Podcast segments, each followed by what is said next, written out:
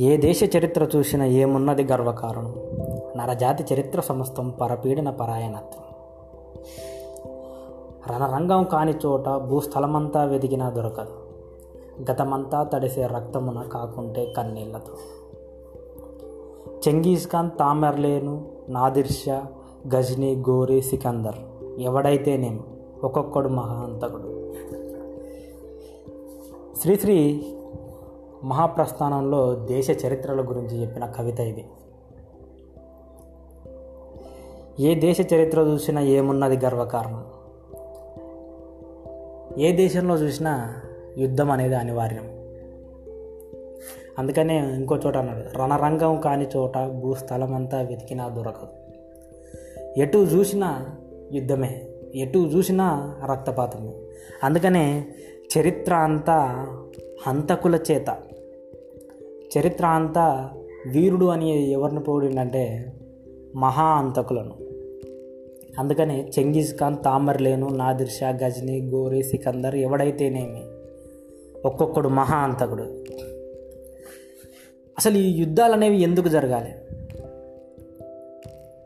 యుద్ధం అనేది ఎప్పుడు ఒకప్పుడు రాణి కోసం రాజ్యం కోసం. కానీ ఇప్పుడు అహం కోసం. ఇప్పుడున్న పరిస్థితుల్లో ఏ దేశం ఇంకో దేశాన్ని ఆక్రమించలేదని తెలుసు. అయినా కానీ యుద్ధానికి కాలు దూతాం. యుద్ధంలో చాలా రకాలు ఉంటాయి అంతర్యుద్ధం ప్రచ్ఛన్న యుద్ధం పరోక్ష యుద్ధం బహిరంగ యుద్ధం ద్వంద్వ యుద్ధం. మనకు చరిత్రలో ఎప్పుడు కనిపించేది బహిరంగ యుద్ధం అంతర్యుద్ధం. అంతర్యుద్ధం అంటే ఒక రాజ్యంలో వచ్చిన కలహాలు. ఒక రాజ్యంలో వచ్చిన విభిన్న భేదాల వల్ల ఏర్పడేది అంతర్యుద్ధం. బహిరంగ యుద్ధం అంటే ఒక దేశం ఇంకో దేశంపై దండెత్తినప్పుడు ఒక దేశం ఇంకో దేశాన్ని ఆక్రమించాలని చూసినప్పుడు జరిగేది ఏదైతే ఉంటుందో దాన్ని బహిరంగ యుద్ధం అంటాం. ఈ రెండు మాత్రమే చరిత్రలోకి ఎక్కినాయి. మీరు జాగ్రత్తగా గమనిస్తే ప్రపంచాన్ని శాంతిపరచడానికి ప్రవక్తలు దూతలు చాలామంది వచ్చారు. కానీ వాళ్ళు యుద్ధం వద్దన్నా వీళ్ళు యుద్ధం చేశారు. క్రీస్తు యుద్ధం వద్దని తన ప్రాణాలను అర్పించాడు. కానీ అదే క్రైస్తవ దేశాలన్నీ యుద్ధం అనేది మొదలుపెట్టాయి. ఈ యుద్ధాలన్నీ చరిత్ర లిఖించిందే. నిజానికి కళింగ యుద్ధం తీసుకుంటే రక్తం ఏరులై పారింది. ఏ యుద్ధమైనా కానీ ప్రాణ నష్టాన్ని ఆస్తి నష్టాన్ని ఖచ్చితంగా ఖచ్చితంగా నిరూపిస్తుంది. విజయం ఎవరిదైనా సరే ఓటమి ఎవరిదైనా సరే సంబంధం ఉండదు. ఆస్తి నష్టం ప్రాణ నష్టం కంపల్సరీ. ఇటువంటి యుద్ధాన్ని ఎందుకు చేయాలి? రాజు బాగానే ఉంటాడు మంత్రి బాగానే ఉంటాడు రాణి బాగానే ఉంటుంది అధికారులంతా బాగానే ఉంటాడు సచ్చేది సైనికుడు అమాయకుడు.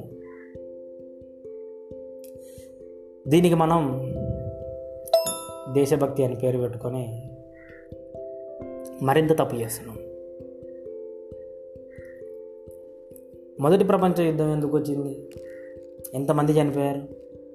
అయినా మనకేం మాత్రం బుద్ధి రాలేదు.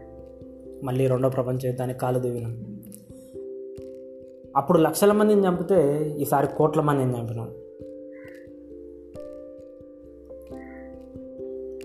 సంఖ్య పెరుగుతుంది కానీ తగ్గదు.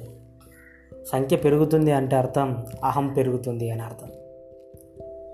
అహం అనేది మనిషి అధికారాన్ని బట్టి దాని విస్తారం అనేది పెరుగుతుంది.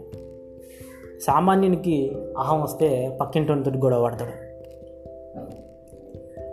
అదే ఒక దేశ ప్రధానికి అహం అనేది వస్తే పక్క దేశంతో పోట్లాడతాడు. అది ప్రపంచ యుద్ధానికి కారణం అవుతుంది.